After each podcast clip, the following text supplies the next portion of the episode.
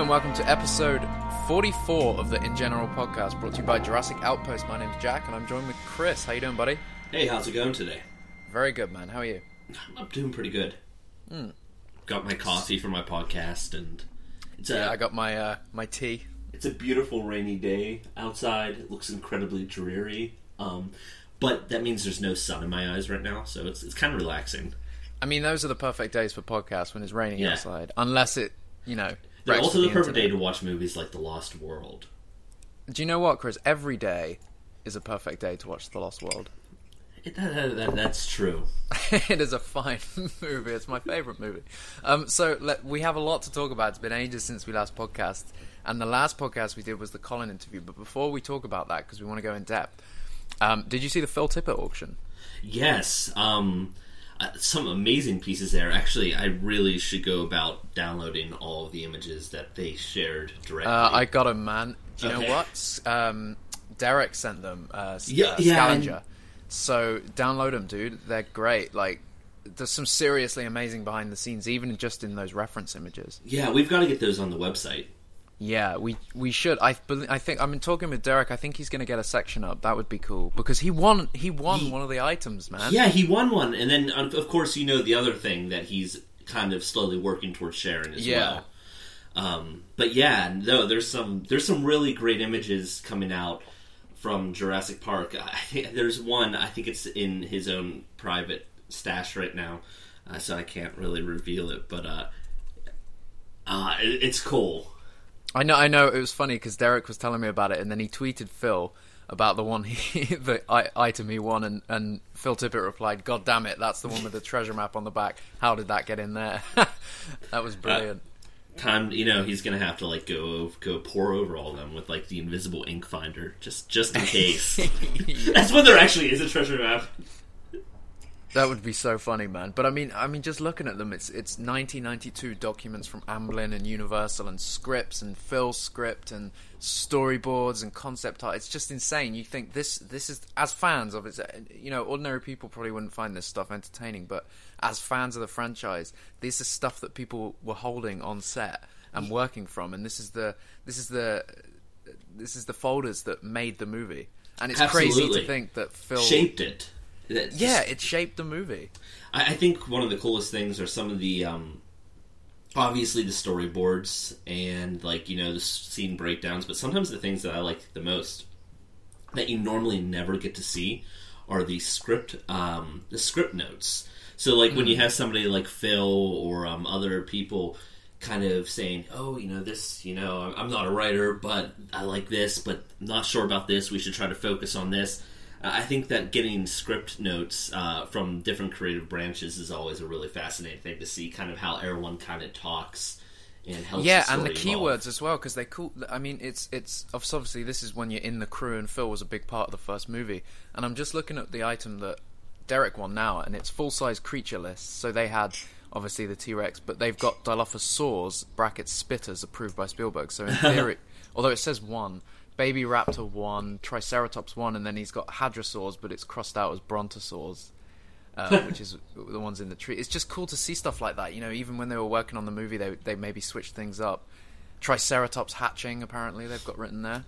It looks like that's uh, Yeah. Phil's notes. Yeah, I do remember them saying that it was going to be a baby Triceratops at a point in time. I forget who said that first. I mean, that might be in one of the making of books, but I do know it might have been um, uh, Shannon Shea. Is that how you? It may have Shannon Shea. Shea. Okay. It may have been. I mean, I'm just. uh, What's amazing about these items is that they're showing you things that didn't eventually happen. You know, there's the jeep being picked up by the by Yeah. the Rex. But I think the most excite or the most I think what people are very happy, very relieved about is that it's finally answered the whole conundrum with the T Rex paddock and, and how the jeep falls down what seemingly a cliff. You know, And I when- think the best part about it is it's exactly what people suggested. Um, exactly yeah, And it's what people are like. No, Legacy it can't a- be that. Yeah, yeah. I do they had a was- map and and it, and it made sense, uh, but it was always just our assumptions, you know, and the pretty much the storyboard or, or the the bird's eye map view map that they put up in one of Mm-hmm. Phil's auctions. Yeah, it's exactly what people assumed, that and it's so funny we finally got across the confirmation. on that. internet because um, I mean, that, that's something that comes up all the time where people are like, and eh, even for me, it is like because it's hard to kind of follow the car's progress without really paying a lot of attention to it. So you watch it and you're like, wait a minute. Yeah. But it, in, it does make sense. But for just a normal view, for I, I don't blame people for watching that and going like, "What the hell happened? How, Yeah. how is it going down a cliff? Where did the T Rex come from?"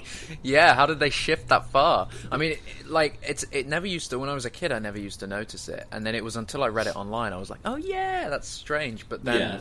because it's such a great movie, I think a lot of people that's something you kind of can push aside.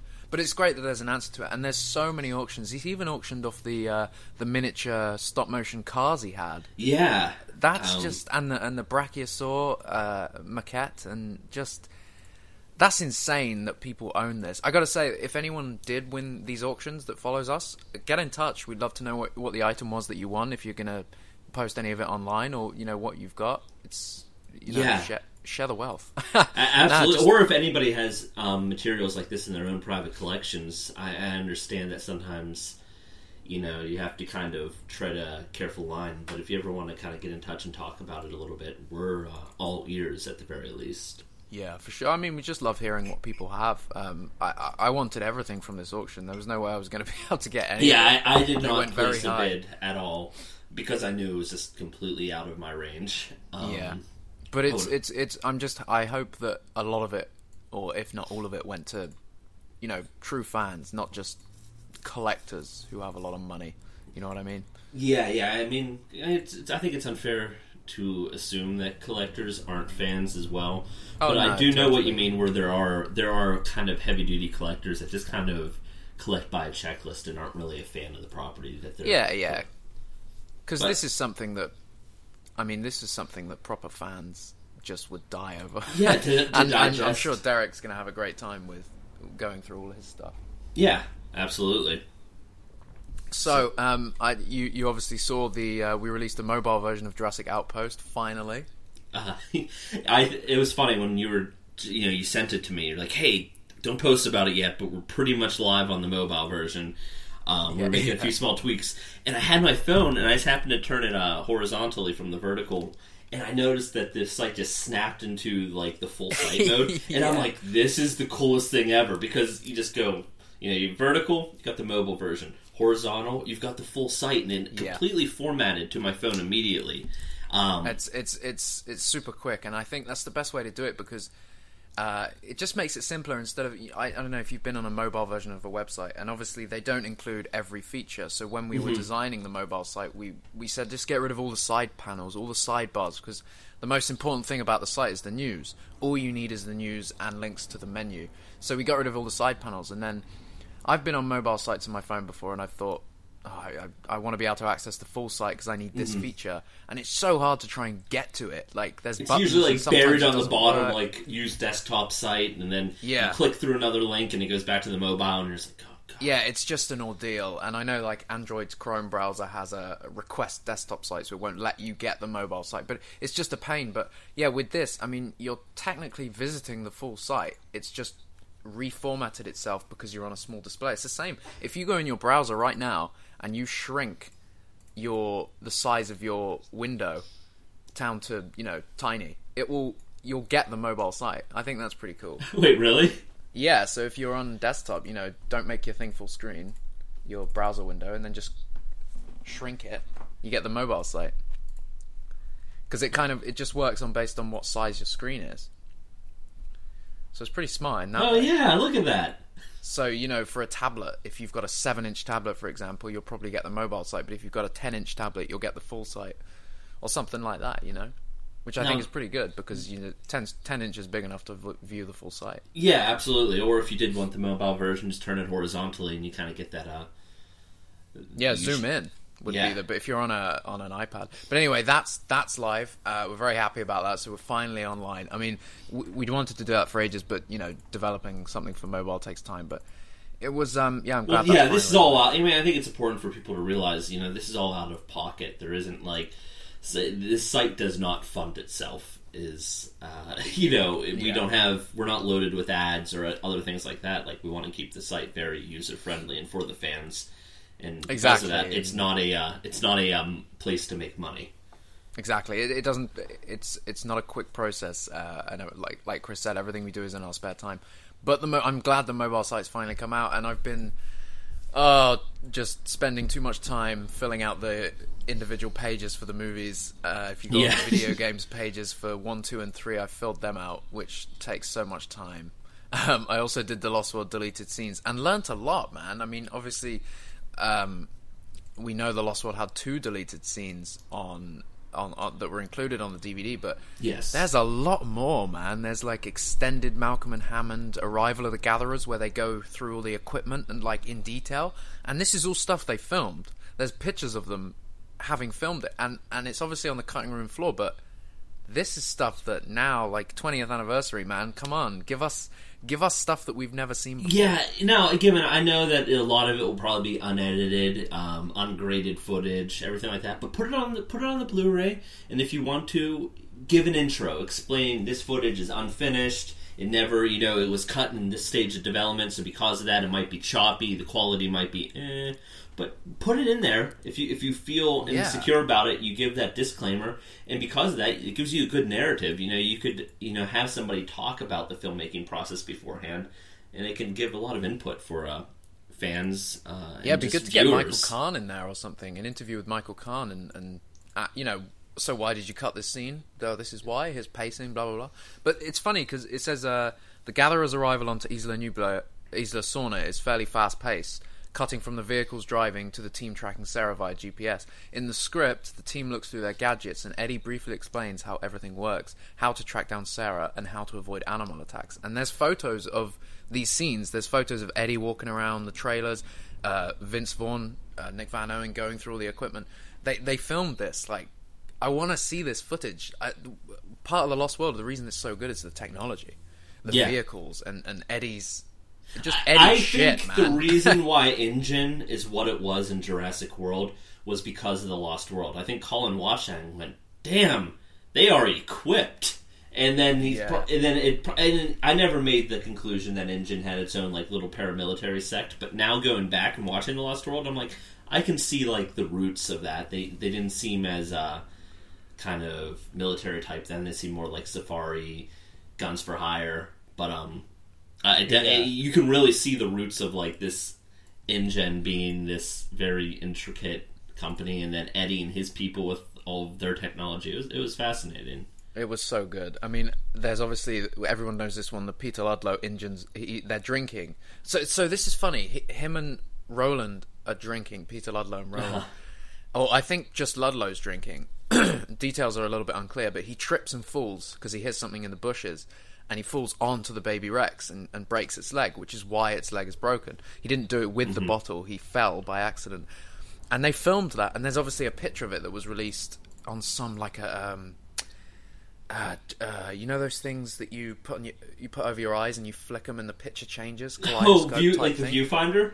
Yeah, there was like a picture of Roland and Ludlow ha- on the baby Rex with the Rex screaming, and like they filmed that scene because that's, I mean, unless that was just a set picture, apparently they filmed that scene. And I know that there's an interview with David Koepp.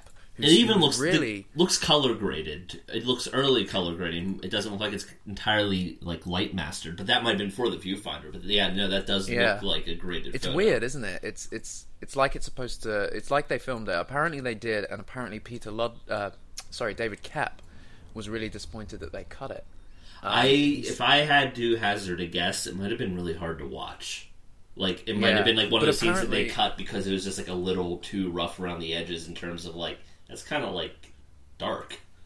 It is, but apparently um, there was more to the scene where Ludlow and uh, so here we go. Actually, I've written what I'm trying to talk about. So, uh, so David Koepp has expressed that he was sad to see this, see the scene go due to it giving more depth to the characters of Roland Tembo and Peter Ludlow, where they exchange varied parts of their lives and share philosophies with each other. So, I mean, I think there was way more to the scene, and then he probably breaks its leg, and it probably was because it w- was a bit brutal, so they got rid of the scene. Yeah, it was probably a mixture of just like watching a baby animal's leg get broken, mixed mixing it with drunken and alcohol. It just might have been like a little too much. Yeah. Um, there's also there's also pictures of um, the gatherers, which is obviously Sarah and Ian and all that, breaking into the InGen camp. Um, but there's actually scenes of them cutting fuel lines of vehicles and, and stuff like that. Now that's kind of we know that they did that, but we didn't see it. That would be cool to see, just extended stuff like that because we're so Lost World's so good, man. I could take another hour of it, you know. I'll tell you Give what, me more. InGen and them were dicks, but um, man, I'm surprised they were so forgiving for uh, you know, after they found them after the Rex attack on the trailer. I'm surprised that they were so um inclusive, as, Yeah. as easily inclusive, considering like the. Uh, They just screwed all the equipment. Yeah. but, but I mean, they were in the right. Let's be honest. I mean, yeah, in, InGen were dicks, and I think they probably felt like they were doing the greater good by keeping the dinosaurs off of mainland. Yeah. So, Lego Jurassic World Um, Indominus Escape is out, and funnily enough, it's on Netflix, both US and UK. Yes, uh, it was kind of funny because they put it on Netflix before every episode had premiered, so it was a little confusing because each day they're like a new episode Yeah. each day, and you're like, okay, this is cool, this is cute, and then it was like on the third day, like just the whole thing was on Netflix, and I'm like, huh, okay, Yeah, I gave it a watch, and also the if anyone's still struggling to watch it, the uh, YouTube videos are now available to me in Britain. So I and they weren't previously. So I assume they've licensed it worldwide now. Yeah, It's worth a watch. Obviously, like it's, It's not cute. the kind of it's yeah, it's not the kind of extended thing that I want to see. But I'm not the key demographic for Lego short films. So Yeah, I mean the humor wasn't horrible. Like when you talk about free online shorts, usually in the past they were they would be something that'd be really weak, or even like uh, at Toys R Us, they used to get like those direct to DVD like thirty minute shorts based off of existing properties, and they would be pretty horrible, like Mm. really bad humor. This was actually kind of funny. Um, some it- care has gone into this for sure. They've crafted it well. It's, You it's know- a retelling of Jurassic World, so it's it's like a, a retelling for kids kind of thing. It is kind of funny though because there's a lot of criticism, and I'm not I'm not going to go too deep into this right now. But there's been a lot of criticism about like you know accusations about Jurassic World possibly being sexist with Claire's depiction of the character, and uh, whether or not you agreed with it or not, if you watch the Lego short. It is so incredibly sexist, and on top of that, Claire doesn't even get her her heroic moment at the end. Owen does it. Claire does absolutely nothing Yeah, she is just like, oh, let me do this. Oh, it didn't work. Oh, look at Dilophosaurus. It's so pretty. It reminds that's me of true. my She's hair. pretty dumb throughout. Oh my! Yeah. it is. I'm watching this. and I'm like, who the hell approved this? Like, Yeah. especially coming off the criticisms of Jurassic World, who thought like, oh, let's double down on that and make her completely useless. You know what's too bad is Bryce Dallas Howard did the voice. It was really funny. Um, but they never gave her a heroic moment. They never gave her like Yeah. like a oh man she's pretty smart type of moment. And they made Owen dumb at times as well, but nowhere ne- like there were moments where uh, Owen kind of channel- channeled uh, Emmett from the Lego Movie. Um, yeah, I can see that for sure. I mean, that was probably intentional. let's Yeah. and it, it was funny. And then Masrani was a goofball. Like everyone was a little airy, but um, Claire, I don't know what the hell they were thinking. I mean, they literally they took the ending. Owen instead of Claire getting the T Rex, Owen has the idea. Owen runs off and does it, and it's a bunch of hybrids. And actually, the hybrids look really cool as Legos. Um, it's Yeah, kind of weird think- that they're not available. If I had a hazard a guess, there's probably a time they were planning Dino Hybrid Lego sets, and then they probably realized, eh, there's no movies for them, so nah. But it kind of looks like that. It's like a giant commercial for Lego sets that don't exist. I think it's important to note that when you're a fan of Jurassic Park, don't expect um, stuff because, like, they probably planned hybrid, you know, toy sets. Yeah. They're not going to make them.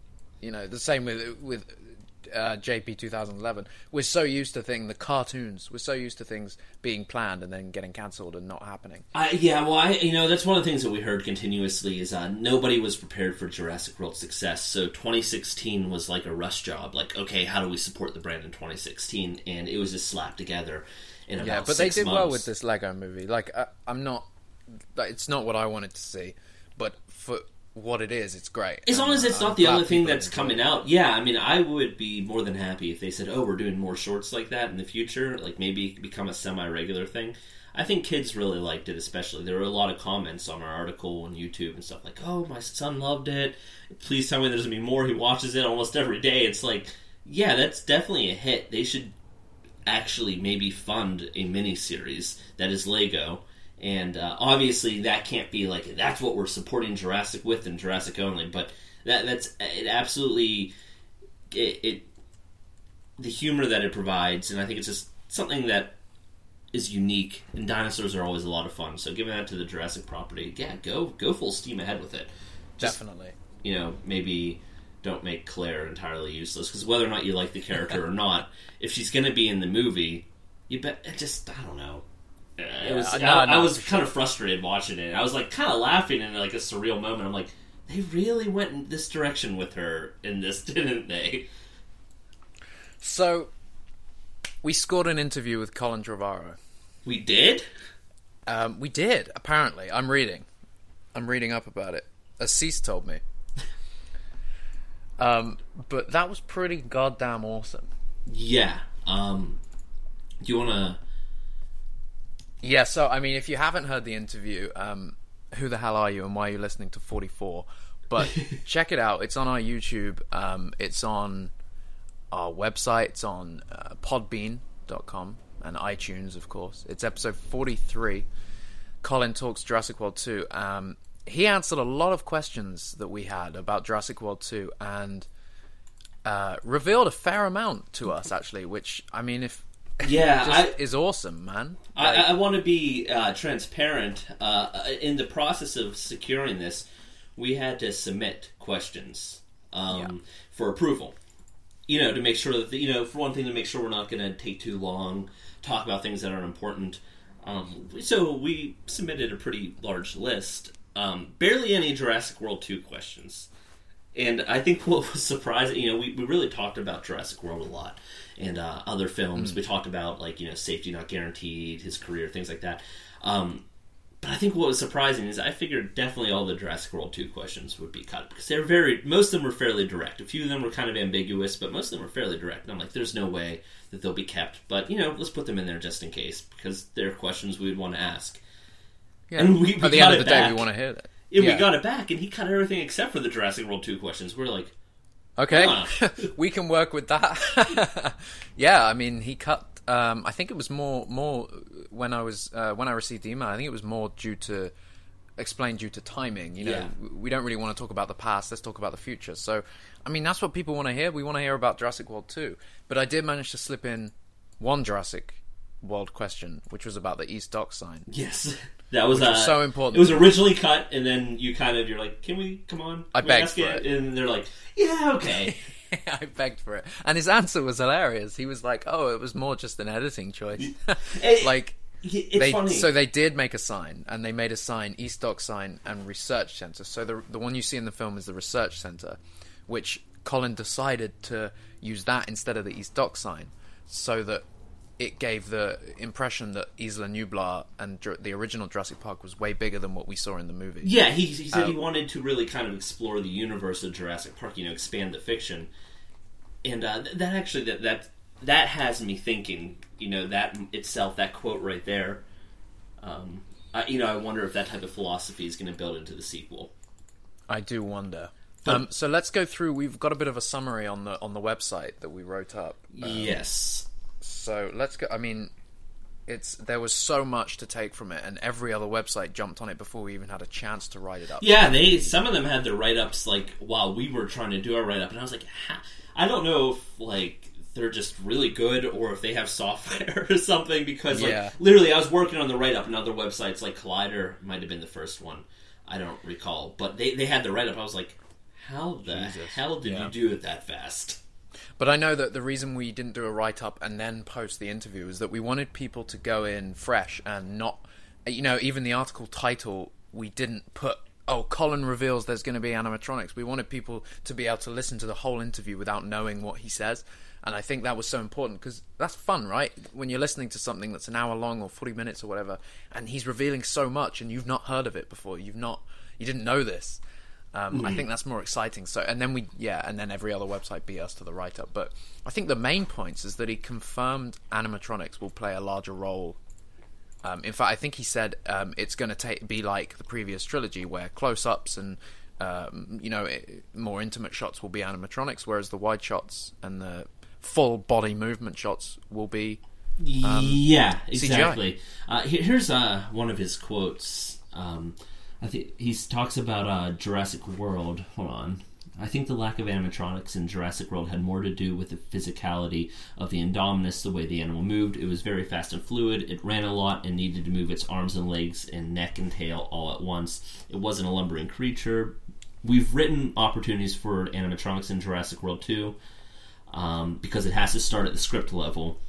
And uh, he says, I can tell you that Bayona has the same priorities, and he's all about going practical whenever possible. And to uh, go into that deeper, he did say that there were scenes in Jurassic World that he wanted to do uh, animatronics on. He could probably tell us every individual scene. And he said that it was a little bit also of a budgetary re- requirement of Jurassic World that led to less animatronics. Yeah. Um, and he said one of the rewards of success is they can do more animatronics in Jurassic World too. Uh, yeah, and I'm reading the quote now. They will utilize the general animatronic rules of the franchise, best used when standing still or with less complex actions, which is pretty much exactly how they've done it. Yeah. So you think of the. I always think of the shot in Jurassic Park three when the raptors start towards the end when the raptors circle, circle the group as they're coming to the beach. That You yeah. pan from a full body CGI raptor to an animatronic raptor that, that barks, and you, you can't tell. The- It's so fluid, and it just is perfect. The yeah, I, I want to commend both the animatronic raptors and the uh, CG raptors in Jurassic Park three because the seamlessness, for one thing, between practical and digital is almost unparalleled. I mean, Jurassic World didn't manage that. Uh, in my opinion, well, they didn't have practical raptors, but I don't necessarily think the raptors, other than a few choice scenes towards the end, I don't think the raptors ever looked as real as it did in Jurassic Park three. No, they didn't for sure. Um, but that's obviously obviously ILM. But it says here ILM are looking into using motion capture on real animals for Jurassic World 2, which is something that's never happened before. Um, so for especially herbivores, I think that's going to be very Yeah. very exciting if, if that does go ahead. And he, Colin also said um, we because we were complimenting the Indominus Rex and how there's so many shots of it, especially close-ups, where we actually did think it was an animatronic, even though none existed. Yeah. And he said uh, he gave instructions to ILM to animate the Indominus like it was an animatronic.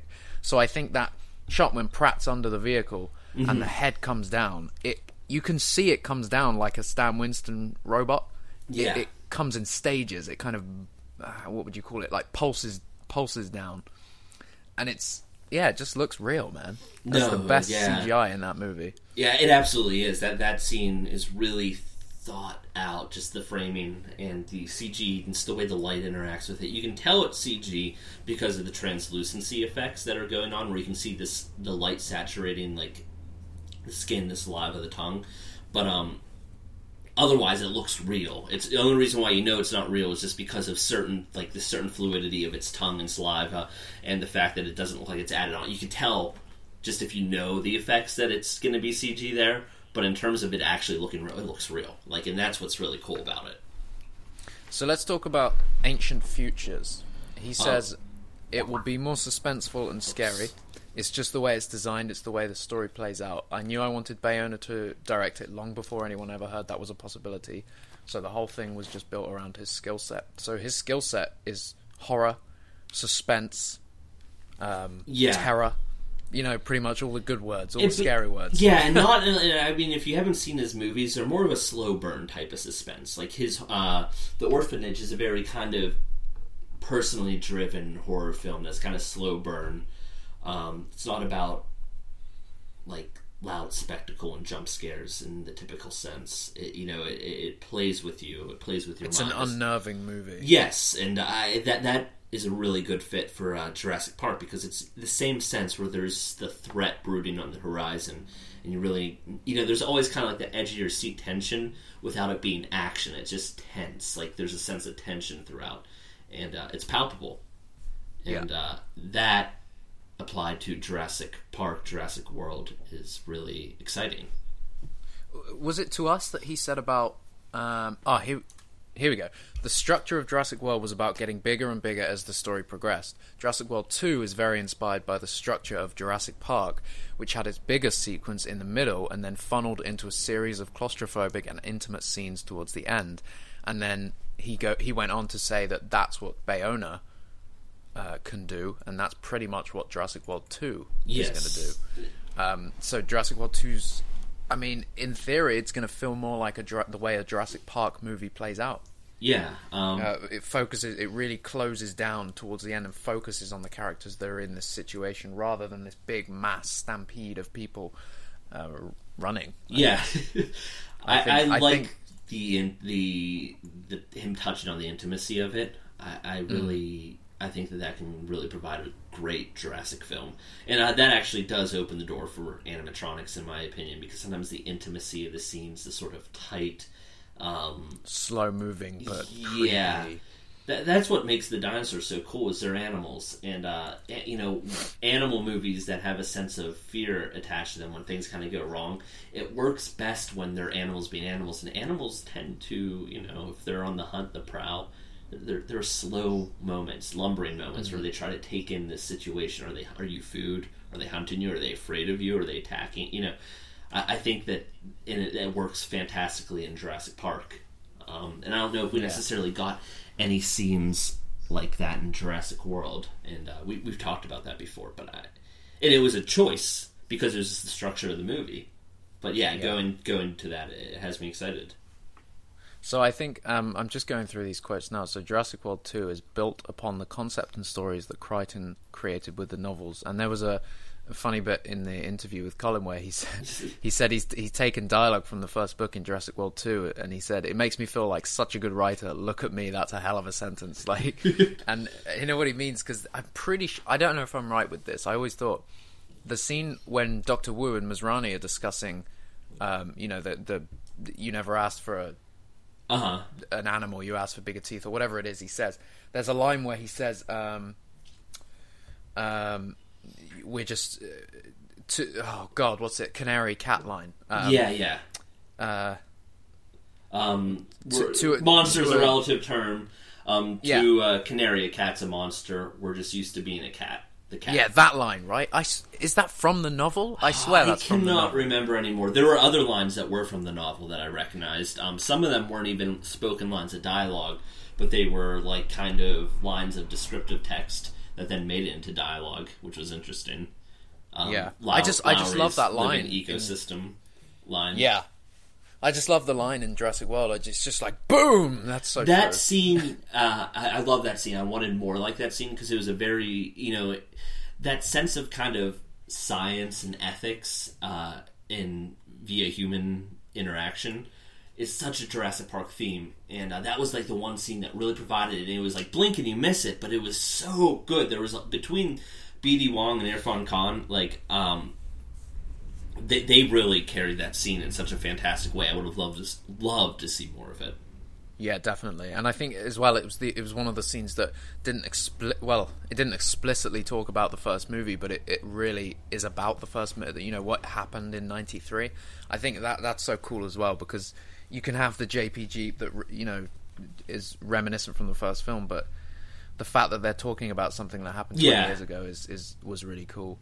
Um, so he says, um, I think uh, no, that's the animatronic one. Uh, build upon the concepts, dialogue, Crichton. So yeah, I mean, he said it's gonna be a darker film, not necessarily bigger and better, uh, but it's you know it's not about getting bigger. It's about just being smart and having a reason for existing, scarier. Animatronics. So he he did talk about um militarized dinosaurs. Oh yeah, yeah. Where's that? Where's I'm trying to find the. oh, Um, here we go. Yeah. Do you want to read the quote? Uh, so we asked him, like, you know, kind of straight out, what's the deal with militarized dinosaurs? Did that plotline die with Hoskins, or uh, is it something that's going to kind of continue onward? And um, he said, you know, I'm not that interested in militarized dinosaurs, at least not in practice. I liked it in theory as the pipe dream of a lunatic, which is referring to Hoskins. Um, when that idea was first presented to me as part of an earlier script, it was something that the character that ended up being Owen was for, that he supported, something that he was actively doing even at the beginning. Derek and I, one of our first reactions was, no, if anyone's going to militarize dim- raptors, that's what the bad guy does. He's insane. And um, then, And then he he goes said- on, Jurassic World War feels like a cartoon to me. I'd watch that cartoon with my kid, but I wouldn't make it. Yeah. And, I think we we kind of applauded that. We Yeah. were pleased because a lot of people. I mean, some people, yeah, fair enough. They want Jurassic World War, but it doesn't make sense. It doesn't. It's, It's not, the logical Jurassic route for this movie to go. And it's yeah, it does. It it would feel so far from the original trilogy. there's something special about Jurassic Park being able to be not a over the top action movie. You know, it's about these animals and the animals remain animals, not monsters. I mean, there are there are artistic liberties taken to bring the movie to an entertaining place, but it, just it's not Jurassic Park. Again, it is a cartoon. It I wouldn't even hate it if the cartoon existed in the future. If they made a Jurassic World War cartoon for Jurassic War, I mean Jurassic World, I'd watch it. Jurassic War. Um, yeah, but like a yeah, I, I get you. It, it's a spin-off type thing. It, Yeah. It's something else. It's not for the main trilogy, and he confirmed that to us. So that's fantastic news. That the next one isn't just going to be dinosaurs with guns running around, you know, trained in the military. I think what was also funny was we we asked about the Hawaii filming, and, and we asked specifically where is it filming? Is it Kauai or is it Oahu? Because Jurassic World filmed on both. Jurassic Park was mostly Kauai. And he, he wouldn't reveal because he was like, "You guys know the islands too much to know what we're going back to." And I was like, "Okay, you, okay, fair enough." that would have Um, been because yeah, that would have been cool. Yeah, But I have a feeling it's going to be Kauai. I think if if if most of Nublar is Kauai, yeah. and then obviously Oahu was mostly Jurassic World. I just something tells me, due to you know Kauai being a much smaller island and uh, you know less less people in a way, so there's less people leaking stuff and walking onto set. You know, they're- honestly- they're, they're much more hidden on Kauai. You know what's funny though is um, I mean this is a good thing, but there are always so many set leaks um, from movies that film. What's weird is Jurassic World did not have a single one from like press filming them. I mean, taking pictures when they were filming. It was just Oh, basically. it did It's the like, first day. The first day, it had the picture of Masrani on the Oh, golf oh. buggy. on the golf buggy. On the on the yeah the June buggy thing that they were using to drive around set. I don't even remember that. Um, Yeah, but Um, that was it. Yeah, there was no TMZ or whatever. Yeah, I mean, and that that's good. That is good, but it is kind of funny because, like, basically, it was the reason why we got pictures of the sets is because the sets remained in Hawaii for some time after they're, you know, while they're filming, while they weren't filming, and a lot of these areas people can access, so people would sometimes stumble upon them, take a picture, they made it, the picture made its way online, as well as the Jurassic Park jeep just being hauled around Hawaii, um, which is kind of one of the funniest things. It's just like, like, oh, there's the classic Jurassic Park Jeep in Jurassic World, and it's kind of rusty and muddy. Yeah, very true. Um, Um, yeah. So what else did he say? What else did he go on about? um, you know, he talked about obviously the structure of the movie. Uh, they do have a title; it is secret. He's you know had a trilogy planned from the beginning, and at the beginning, he knew the end. He knows where it, he wants it all to go. Um, he, he talks Jurassic World 2 is about our relationship with animals and how we share the planet with other living things. There's mention of militarization in the sequel, but there's also mention of open source and humans living along dinosaurs, and he favors the latter for the sequel story. Yes. Um, so it- it's again, he said, you know, straight up, it's not the movie's not about militarization of dinosaurs. We're not going to see Jurassic World War or anything along those lines. In fact, I think it was one thing that he said, like, if you're ever even going to go that direction with the movies, and it's something he's not interested in, he's like, but it would take like four movies to get there, anyways. Um, so don't worry about that. That's not happening. Yeah. Um, Which is good. Um, so, uh, sorry, I'm going through these quotes. So, Jurassic World 2 is about our relationship with animals and how we share the planet with other living things. There's. Oh, you just read this quote. there's mention of militarization, but there's also. Okay, So- let's move on. Um, between okay, so basically there are a lot of there are a lot of really great little tidbits shared here, and now recently there's been a lot more news. Um, mainly when J.A. Bayona was out promoting the Monster Calls, and uh, you know Colin Trev- Trevorrow was sometimes there, so a lot of press outlets would kind of ask them, "Hey, what's the deal with Jurassic World 2? and answers would come in. Yeah, so we've got Jurassic World 2 to be a more complex film exploring the mistreatment of dinosaurs. So this was a quote from Bayona that's been No, this is a quote from Colin. Yes. So it's hard to us for imagine growing up not knowing Jurassic Park, but there is a whole new generation who possibly never saw it. We had to reintroduce the franchise for them with Jurassic World. It was a movie with universal ideas that could appeal to everyone. James Cameron understands that better than better than anyone. Blah blah blah. Uh, uh, so the dinosaurs will be uh, a parable of treatment of animals uh, of the treatment animals receive today the abuse, medical experimentation, pets, having wild animals in zoos like prisons, the use the military has made of them, animals as weapons. The second part will be a very different, more complex movie that will explore new paths. For that reason, it was clear that uh, Bayona would need to direct it in order to have it grow and evolve with his very personal vision. Um, so he's kind of reiterating points that he made uh, on us with the podcast. but it's very exciting. I think it, so. we- We're going to see dinosaurs are now part of the world. Dinosaurs are now out there for some reason. Yes. We don't know how exactly, but clearly Now, they've been, you know. so it's it's really funny. Did you notice on Facebook how toxic the comments were about that article? I did not. Oh, great! Liberals with their agenda making us care about dinosaurs. I, all I could think of was, um, all I could think of. Have you watched any of the Jurassic Park movies? For one thing, Yeah. who gets offended by the idea of caring about di- animals? I don't. Nobody. I mean, I don't know. People I've never them, met anybody who's like, "Yeah, fuck animals." Um, so I don't know why people kind of took that to be. I don't know. Uh, whatever. That's Especially because they're not animals these days. Like, they're not real, you know? It's a film. Yeah. One, it's a film, and two, dinosaurs can't exist these days. They But- don't, you know, on top they're of not that, here. On top of that, the movies have always successfully made the audience empathize with the dinosaurs. The movies have never ended with like destroy them all and making the audience want to see the dinosaurs be destroyed. I mean, we always want to see these animals uh, with their heroic moments, their terrifying moments. So I'm not sure why people find the thought of being told, "Hey, we're going to focus on the empathetic nature of humans and animals." You know, living together. oh, like, no, like, I'm why does that make? that yeah, I, I don't know. I I don't know if it's just an entire political climate right now where everyone is so quick to jump on the other. I, I, I don't know. I was kind of laughing, but I was also just disappointed because that is like the least offensive. I don't understand. I don't know. Whatever. Well, the best, the picture you chose for the article was great. It was the, it was the Rex that Roland uh, captures, and he's sitting by it with his hat, and he's just not happy. You, in that scene, you know he's not happy. I don't Yeah. think he's, he agrees with what he's done himself, and the Rex is just there, kind of defeated. yeah, that of- scene is really, really. I uh, for one thing, just it's really good when you see the T Rex breathing. The Yeah, and you can tell it's just pissed. It's just It's like, just- oh man, here again, stuck in this cage. um, Yeah. But uh, so So what else did Bayona say? There was another interview.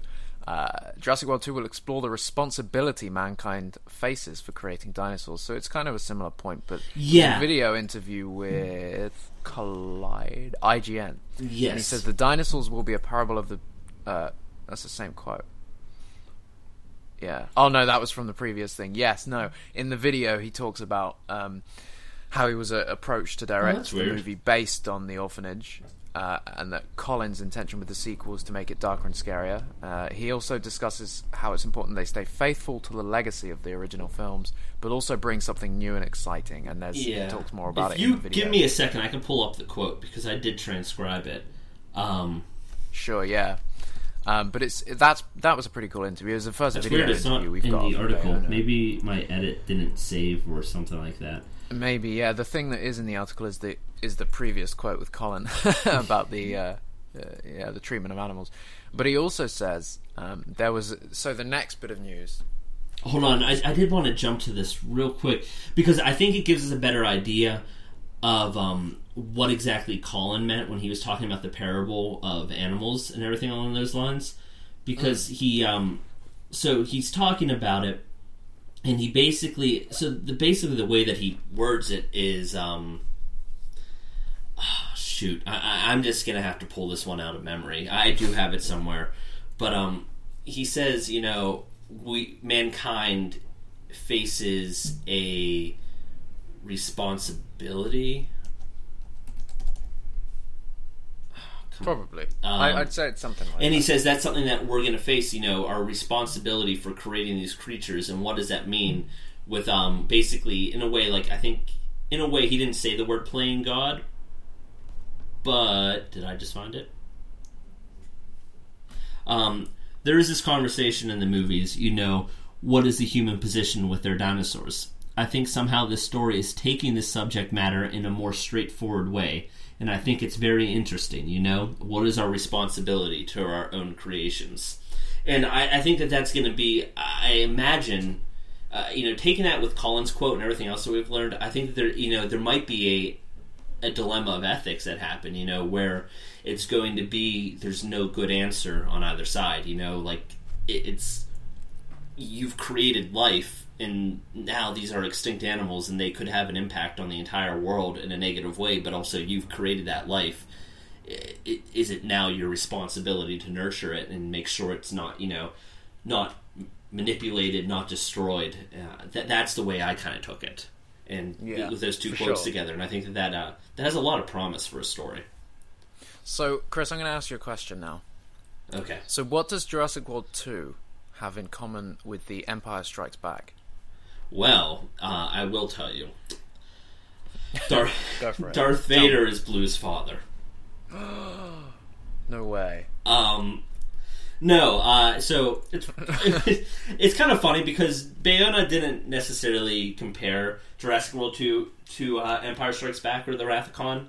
He said that those are popular, kind of in pop culture. People tend to draw that comparison when talking about a sequel, and it's not entirely unfair to apply to Jurassic World two. But he wasn't like Jurassic World two is going to be our Empire Strikes Back, but rather he said, and he goes on.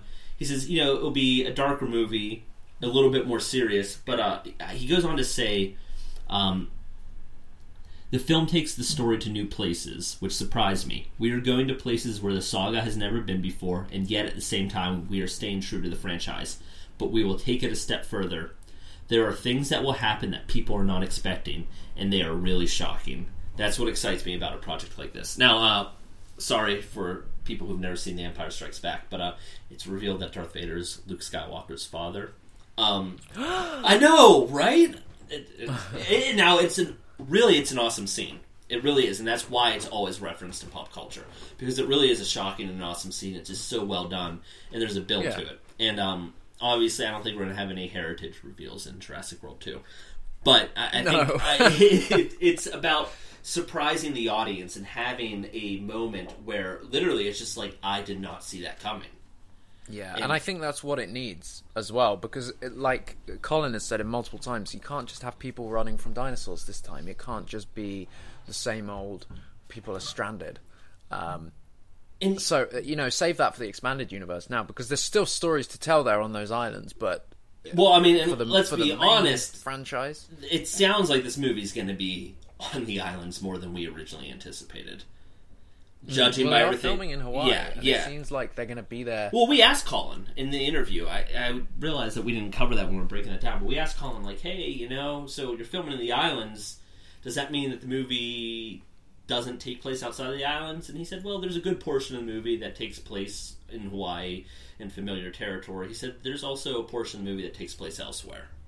yeah. Um, So, I, yeah, I think we're going to see it regardless. Um, But yeah, I, I do. Just judging by the news that we've gotten, it does sound like we'll be spending a little more time in the islands than I originally thought we would. Um, do you think it'll be Nublar or Sorna or both or another island? I've been really giving that some thought, like a lot of thought, and I, I, I think a lot of people have been kind of. I noticed a lot of people going like, I wonder if that means Isla Sorna is going to be back. Um, I've seen a lot of people kind of drawing that. I don't know if it's just hopeful speculation. I, think Nublar is definitely going to be back. If you're going to return to the islands, I think Nublar has one of the richest histories to explore um, between Jurassic Park and Jurassic coming World. from Jurassic World. I think if they're going to go back to anything from the origin from the new park, then they have to go to Nublar.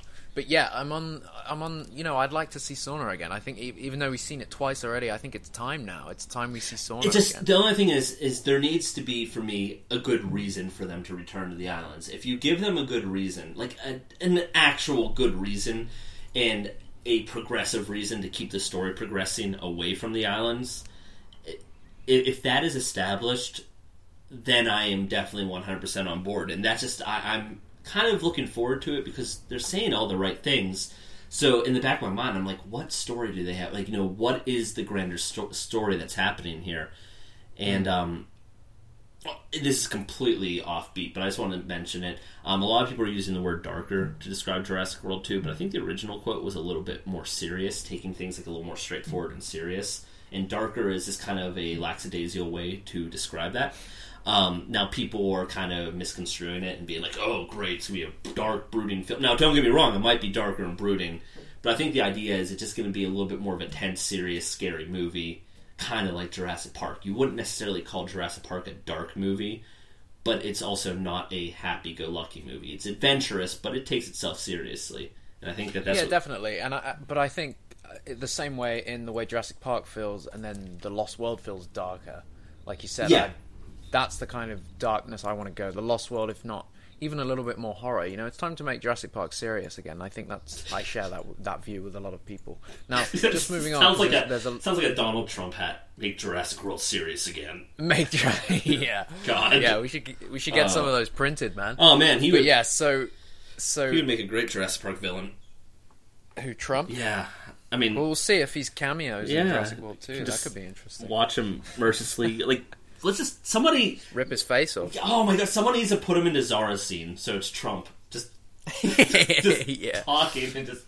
Oh, man, I'm gonna get some. uh You're gonna be sorry when he gets in, man. Oh no, he's definitely not getting in, but I know I'm definitely gonna get some angry tweets. you see someone smashed up his star. Yeah, yeah, I did see that. That's that's wrong, man. It- it Yeah, is. He's, It- he's a bit of a dick, but If anyone deserves it, it's him. But yeah, it, you I, don't smash up someone's I don't think that it makes any statement at this point that hasn't been made more efficiently by people speaking up. I think people are really speaking. Funny up. thing is, is that you know the person who smashed up is the one that's going to end up paying for it because it comes out of taxes. Yeah. You know, so it's like it's kind of irrelevant. You've actually just made it more expensive for everybody else.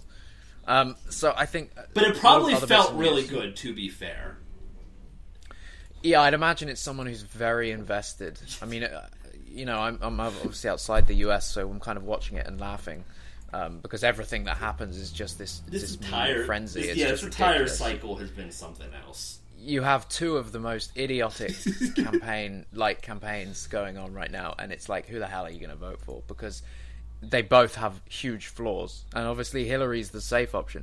Anyway, we're getting political. Just like Jurassic um, World Two.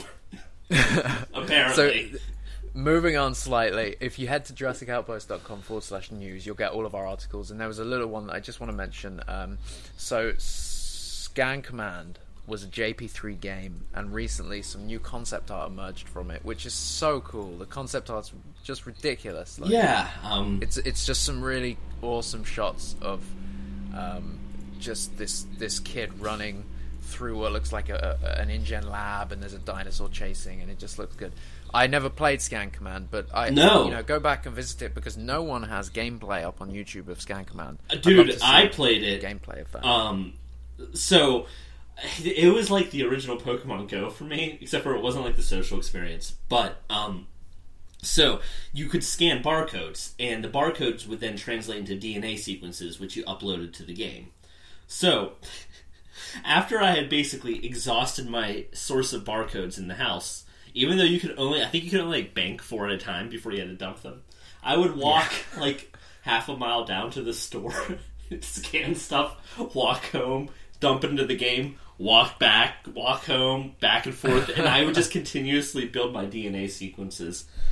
Oh, that was fun. And then of course, was it was it like a? I know that they did that, but was there like a, a? Could you play as characters? Was there stuff in the jungles? Like what happened in the game? I- like other than I don't remember. You you built the dinosaurs and you battled them. I don't remember if there was like any like exploratory platforming segments of the game. I definitely remember building my DNA sequences, building my dinosaurs. I think you made them stronger. Um, you kind of I think you had stats and like better DNA sequences applied to better stats. I believe. Um, It was it was a cool idea. It, it was you had to have this little device. It would have honestly worked a thousand times better with smartphones and QR codes or UPCs and everything like that um, nowadays. But then it was it was pretty cool. Um, it was a was bit of a yeah. pain to play as time went on because you kind of were stuck doing what I was doing. As you yeah, ran very repetitive. as you ran out of it, it barcodes seemed in your fun. house. And, and Jurassic Park three had a had a load of games that went with it. Like I, I wrote, like I said, I wrote them all up the other day. Oh man, it's like like even up far into too many games. Even up into like the mid two thousands, they would sit in the uh, shovelware portion of Toys R Us, like just sit, Yeah. like. Uh, I, I swear it hasn't been that long since I saw uh, like Jungle Defender, where you had like uh, the dude- Dino Defender. Oh yeah, where the dude looked like a mixture of like Master Chief and uh, what's his name from Toonami.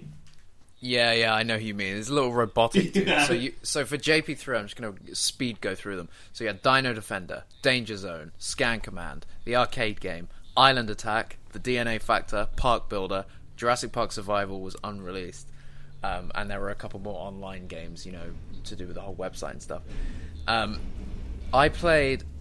I never played Park Builder on the Game Boy, but I played the Park DNA Builder Factor. was really good. Yeah, it was like Operation Genesis, just not as advanced. Yeah, it wasn't as advanced, but it had had some differences. I think what was really cool was the amount of dinosaurs in the game. It had a lot more than um, Yeah. Then- yeah, I think it had um I wrote it down. 140 animals. yeah. It had a ton 140 of- dinosaurs in this game. And it had more variety of customization like different types of bushes and trees you can Yeah. put down whereas Operation Genesis was kind of basic in that sense. You know, you only have very specific buildings and that's it. Oh, fun little Operation Genesis news, and uh, credit to Josh Nublar7 for pointing this out to me. But uh, back in May, I believe it was Activision, um, renewed. Hang on. Renewed. What? The, no, don't get too excited. They renewed the copyright. The thing is, it was on a list with 27 other titles that they renewed copyrights for, uh, including like Crash Bandicoot Right. and other titles along those lines.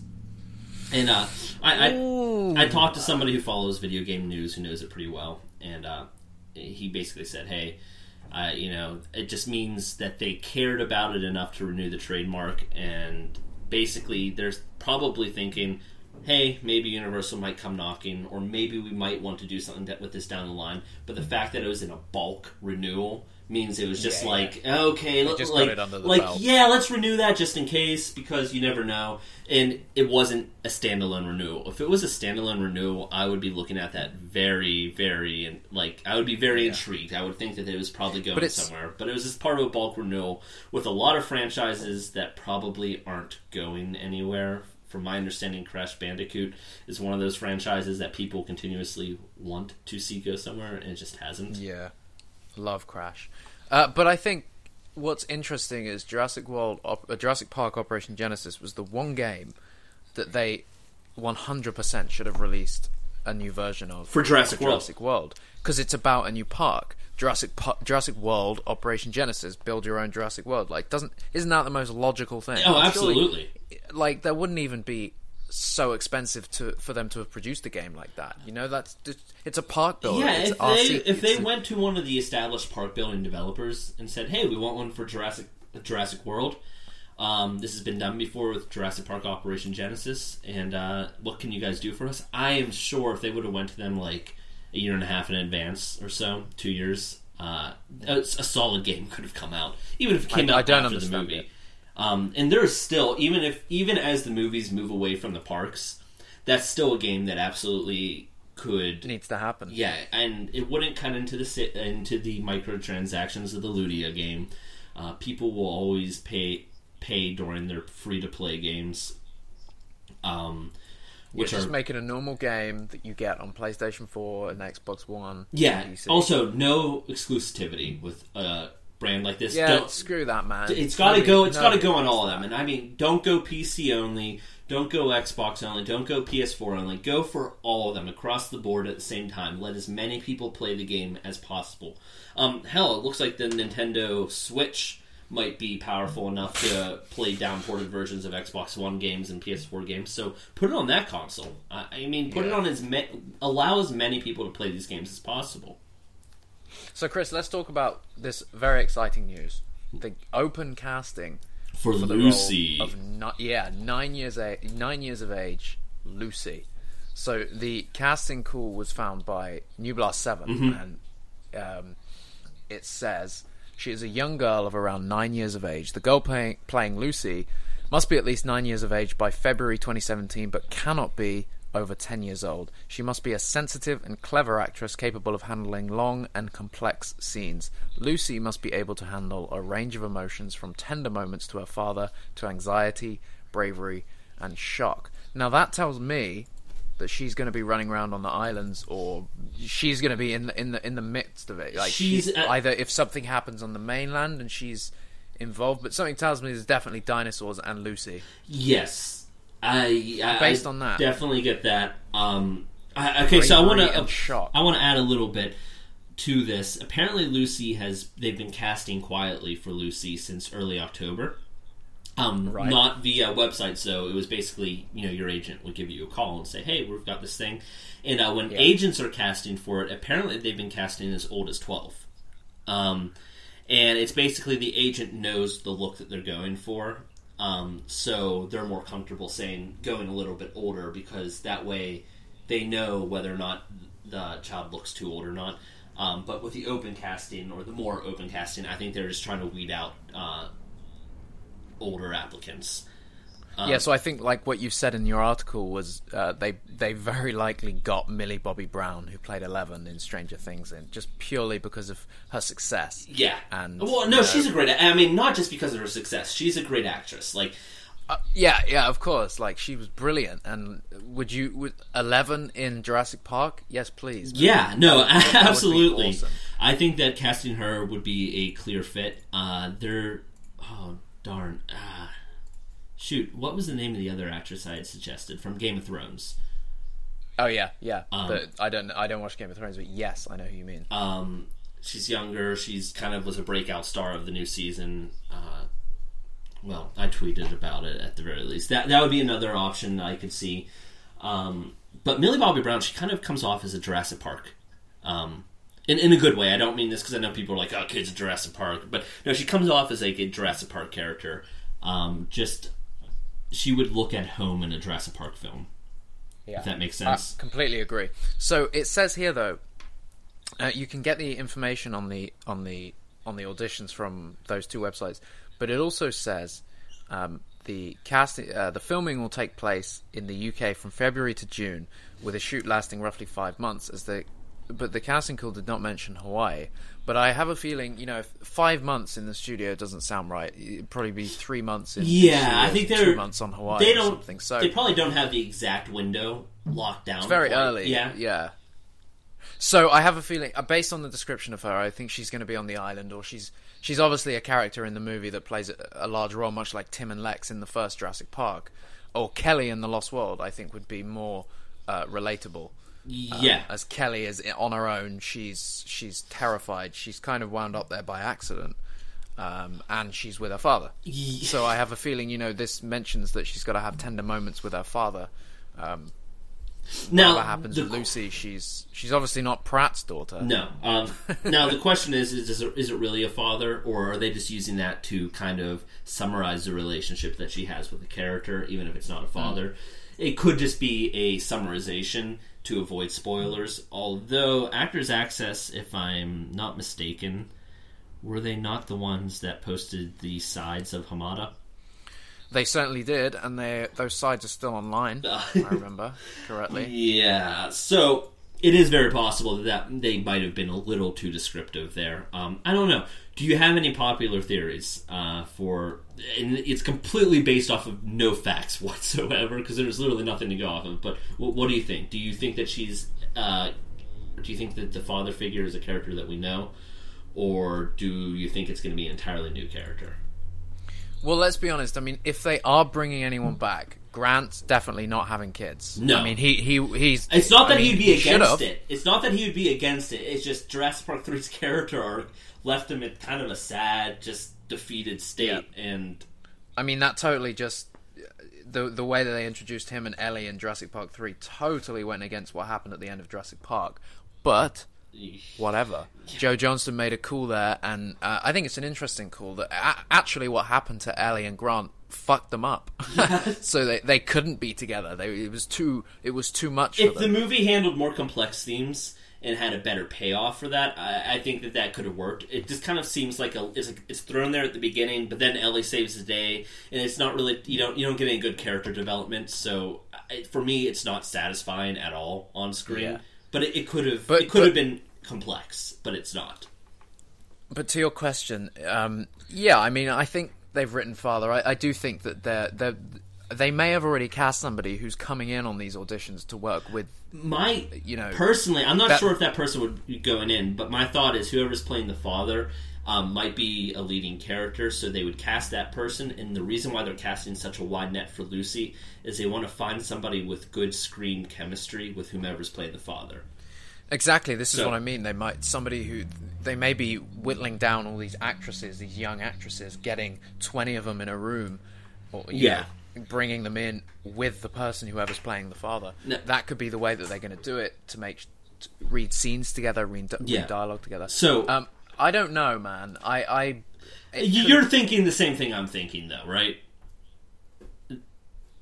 That if anyone's going to return, Oh, I think at this point, yeah, if, if anyone's going to return, it's not going to be Grant. He's even said himself, he just.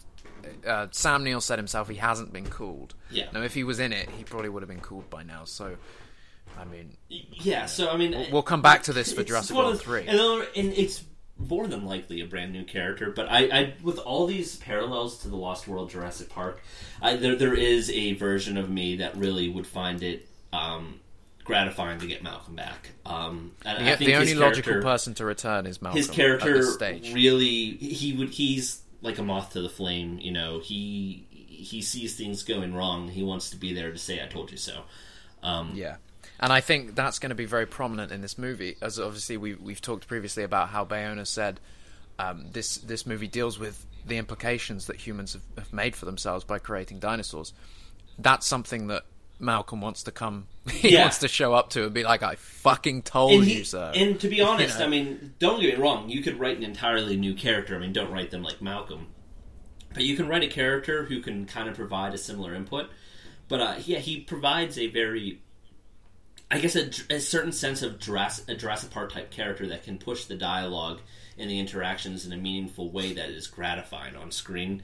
And I don't think that uh, Owen or Claire necessarily have been built in that direction. So he could a character such as Malcolm or another character entirely. I think that that does provide a very awesome sort of needed complexity to the film. So I mean, I'm hoping that it's him or someone like him.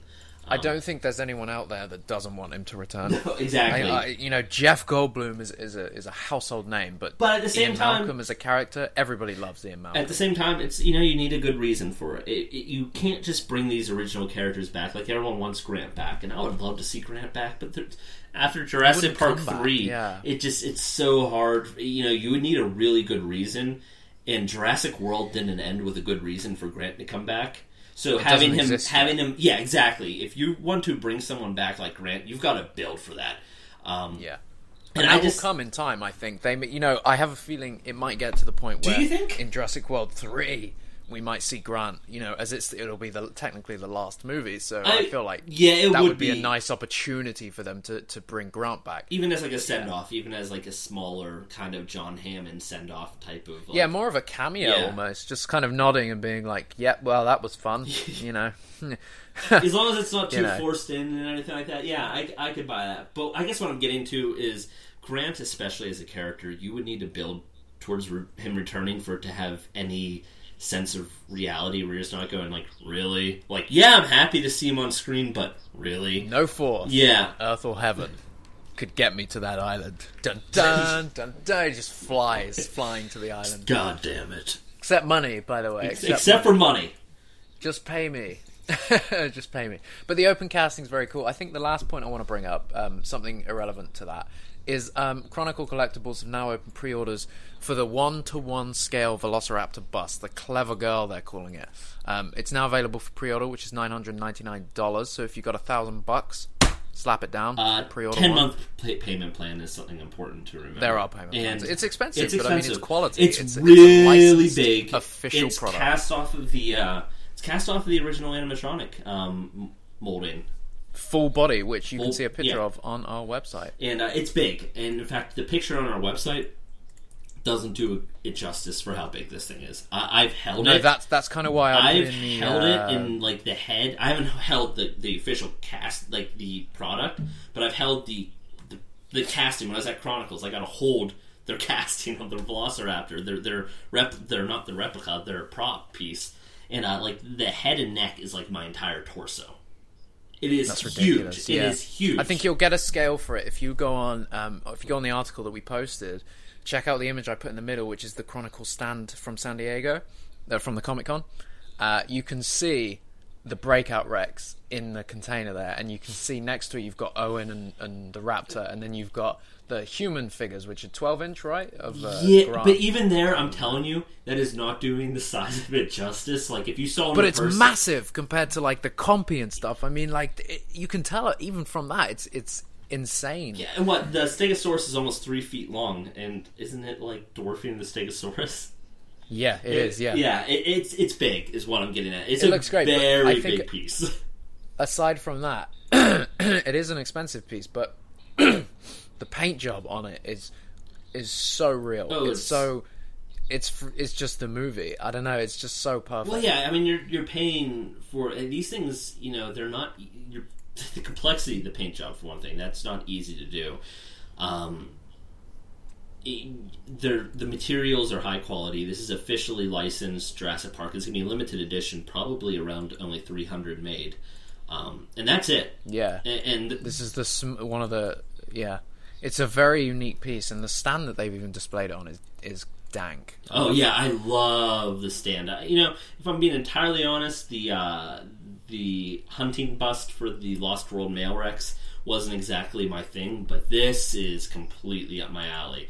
Uh, Yeah, the bronze Jurassic Yeah. Park logo wrapped around it, and the stone. It's like a visitor center. yeah, the visitor center Stone. stonework. Um, absolutely, I, I love it. attention to detail that fans have never received before. I think this is Chronicle, like we've said it before, and we said it when we talked to Paul. It's something that fans have been wanting for 20 years since the first movie came out. This attention to detail on products that are from the movie, officially licensed products, I just something that's never Happened. I just wish the official Jurassic Park Twitter would kind of start to acknowledge it, their website, everything like that, because I think the biggest thing that the hurdle that Chronicle faces right now is they're a new company. They're only like two and a half, three years old now.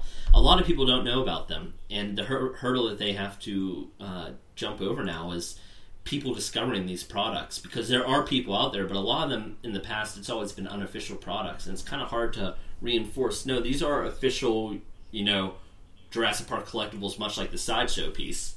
And if sideshow Yeah, did this, should- if sideshow did this, the quality wouldn't be the same.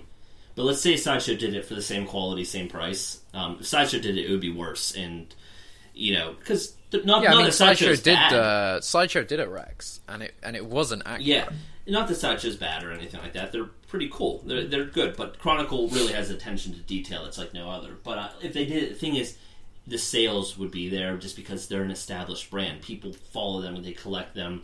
Uh, and I think what kills me is none of these film vlogs. I mean, they'll jump over themselves to. And I love Star Wars. Star Wars is huge. It's Jurassic Park isn't as big as Star Wars. So don't get. I'm not gonna pretend like they're exactly equivocal in that sense. But um, it's coming that none of these blogs are covering the fact that you can buy a Jurassic, a licensed Jurassic Park Velociraptor or the Breakout statue. They carry, you know, they they'll, they'll put an article out about the newest pop uh, figures. They'll put an article out about this and that. And yet, Jurassic Park is getting one of the best treatments that any film franchise has got now. And um, Yeah. nothing, nothing. You can't own. A, It's ridiculous. I mean, I mean, head to the article on our site. We've got behind the scenes pictures that Chronicle have shared with us, um, where you can see the Raptor in the making. You can see um, one of the dudes there uh, putting it all together. The, the Raptor head's upside down. You've got Paul Painting uh, sculpting eye. and painting the eye. That's super, Yeah. super cool. You've got a drawing of the I- bust. I love the little they were gonna concept present art. it. Yeah, I mean, check it out, man. We've got loads of behind the scenes pictures from Chronicle that we're beginning to share, and they reveal a lot more about it. I mean, you can see reference images of the Raptors on on the wall there that I've never seen those pictures themselves before. Yeah. They must have got them from university. in the so background, yeah, I saw very that. I'm like, huh, that's a different reference image. Um, listen to our interview with Paul, or I think we've got a couple of interviews. with got like three and, or and you'll you'll hear the dedication that comes from it. Um, that they're putting into it, and then the love. Paul is a fan just like us, so it's Yeah, you know it, it, it's uh, it's what he wants, it's what I want, it's what Chris wants, it's what it's what everyone wants. Yeah, I mean, it's given- officially licensed stuff. If I had all the money in the world, I would have pre-ordered multiple copies of each one of the items. yeah, right. You know, I, I want the breakout on my desk. I want the compy on my desk. I want the heads, the, each of the animal heads on my wall. I want the stego on my shelf. Uh, you know, If- yeah, I mean, if I'm being entirely honest, I do wish that some of these more expensive items, um, for their own sake, if they they had waited a little longer before revealing them, simply to help Yeah. establish, you know, start with some smaller Jurassic Park pieces to kind of start establishing the brand, getting the word out there, and then moving to the bigger ones. Just because you know, I'm afraid that a lot of people in two years from now are going to go. Wait, what? They did a bust of the Raptor two years ago? I didn't know. Oh, I would have. How much is it going for on eBay? Oh God, you know, it's like one of those things. It's like in a few years from now, people, you know, I think Chronicle is going to really establish itself, especially with Jurassic Park. And uh, Yeah, and I I, I, I see what you're saying because they only make a limited run, but it's obviously it's not something they could they could put. You know, if there was a huge demand for another Raptor, they could do a Lost World one. There's just different paint job or something. You know. yeah, well, I mean, if I'm being honest, I would never drop a thousand on a Lost World Raptor. Oh, I certainly would. I would Chronicle just in case you're listening. Oh, I know other people would. I'm just saying. uh, when it comes The to the Lost World. Um, just, just to, just to end this podcast, just to reiterate a point I made at the start of the podcast. Um, the Lost World is the kind of movie that you can watch every day, all day. Um, it's a perfect movie, and if you really are a fan of the, a fan of the Fan of franchise, the then franchise. the Lost World, the Lost World is the, is the best movie that's ever been made in the history of cinema. So, absolutely. on that note, Chris, it was lovely to speak to you. Um, and um, do you have any last well- words? Um, that sounds sinister, almost. Um, any, any last, last words? words? Uh, The Lost World is the best. it's, it's all I can say, man. It's, Oh, it's the man. best movie that's ever been made. Um, last night I watched Rise of the Planet of the Apes. uh, is that the first or the second? That's the first one, Okay. and you know what? There is so many Jurassic Park references in it. It- just, it's just, It's very Michael Crichton. them. It, it, it's a, it's a Crichton story. It's, it's got a f- few tiny cheesy moments. oh yeah. um, like when he's like, oh, there's the bit where he he tested the medicine on his dad, and he comes to um, I forget the name, but like his boss at the Genesis company. And he's like, I tested it on my dad, and he's like, we're never gonna do it. I tested it on my dad, and it works. And he's like, I'm gonna give you everything. you need. I, Like, I it's would have like, been like, whoa. I would have been like, Com- uh, give me a little more to go off of here. You did what? Yeah. And you get anything, anything you want is yours. I'll give you an office. You can have my office. Like just, just, just make me money. It's like a complete switch. yeah, I, I would have But at least the movie is awesome. Yeah, the movie is great. It really is. It has. and and and it was written uh, by Rick Jaffa and Amanda Silver, who wrote the first draft to Jurassic World Mm-hmm. before Colin and Derek took over. So it's very interesting to see um, it would be really cool. kind of what their style is like, I would and their love to style see is that very script Crichton. come out. Um, I would love to see Colin's script come out for Jurassic World as well. Like, I just would love to be able to have a chance to read those. It would be really cool. Definitely. Um, That's my final point, though. I, would I- I do have one question um, for you. Rise of the Planet of the Apes. just in a broad stroke, with all this news that we've been getting, do you have any thoughts about Jurassic World 2, where it might be going? Like, what do you expect from it? Well, we okay, so we obviously news. know we know we're going back to the islands, but that doesn't necessarily. I mean, I I think we're going back for something sinister. I it seems like we're not going to go back just to go back and and and collect stuff or something. I don't know. There's going to be an ulterior motive from some other company, whatever the hell Wu is up Yeah. to now. Because obviously Wu left, and it was very. They held on the shot of Wu holding the briefcase. Wu has been up to something three years have, have passed. What's he been doing? Um, I, he's obviously going back for whatever goddamn reason. Um, if if he go, you know what I mean? Like, I think we're Yeah. going to see Wu again, and I think he's going to be going back to the islands for some specific reason. You know, I don't know if he'll Um, be going back to the islands. He might. I, I, I don't know. Um, I, we'll definitely see him. We'll definitely see him. Yeah. There's no question about it. He you know he might be the portion in the movies that's like takes place elsewhere. Even. Um, This is true. I think it's going to be. I think this movie is going to be like the Jurassic Park three that never happened, where half of it was on the mainland and half of it was on the island, where there's two kind of situations going on that are incredibly I'm related. not sure if I could buy dinosaurs on the mainland unless it turns out that they, Not unless, necessarily unless there's dinosaurs a on the facility. mainland. Like if InGen has a facility, like a temporary facility that they're running operations from elsewhere, then I could buy it. But I mean, again, it's like one of those things. Like suddenly, like oh, dinosaurs are loose. I would be like, really this is now only a problem after an incident in Jurassic World. Uh, it just it's too Yeah, I, I definitely don't. I don't see dinosaurs on the mainland running around. Um, I just mean I just feel like there's going to be a story that isn't on the islands that links to whatever is happening on the islands. Um, Do you think this will I- be like a swan song for the islands to kind of move away, or do you think Jurassic World three will have an equal role to play? no, I th- I think the movies will always play a part, but I think this will be. Um, this will be the bridge between moving finally off the islands, but also, st- you know, because Jurassic World was entirely on Nublar, um, other than the scene in Wisconsin. but I think, um, yeah, I think this will be the one where they move away from the islands, but it will be a goodbye. It'll be like a Just, it's, it's a, a transition. almost like a love note. yeah. Uh, th- that that's my that's my best guess because it's hard for me to find a good reason to return to the islands unless you're doing it that way. Um, you need a good story reason, but then you also need to make it just satisfying to watch. And as much as I love these movies, I, I, there are so many beautiful, wild, and amazing places in this world that would be awesome to see dinosaurs in. Um, I think it's time to explore some of those options. And uh, if you're gonna go to the islands again, it's probably simply so we can see the story evolve away from them in a very meaningful and um, kind of a way that makes sense. frightening way. Yeah. Um, Chris, it's been nice to speak to you, dude. Um, I will. Uh, we'll, we'll have to do another one of these soon. Uh, the news is really picking up. Yeah, I, I kind of wonder if we're going to get. I mean, I think that we're due for casting news.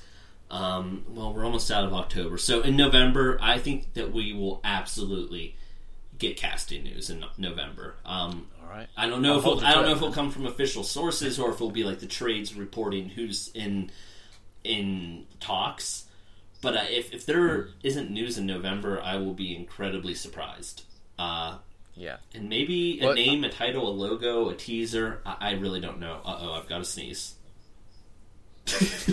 I just lost On it. the sneeze, we will end the podcast. Head to JurassicOutpost.com for all the news and information. If you have news, if you have information, if you have rumors, send them to us uh, forward slash contacts. You can get on the uh, contact form there. Um, yeah, and head to our forums for all Jurassic Park news and discussions. Chris, I'll speak to you soon, buddy. All right, sounds good.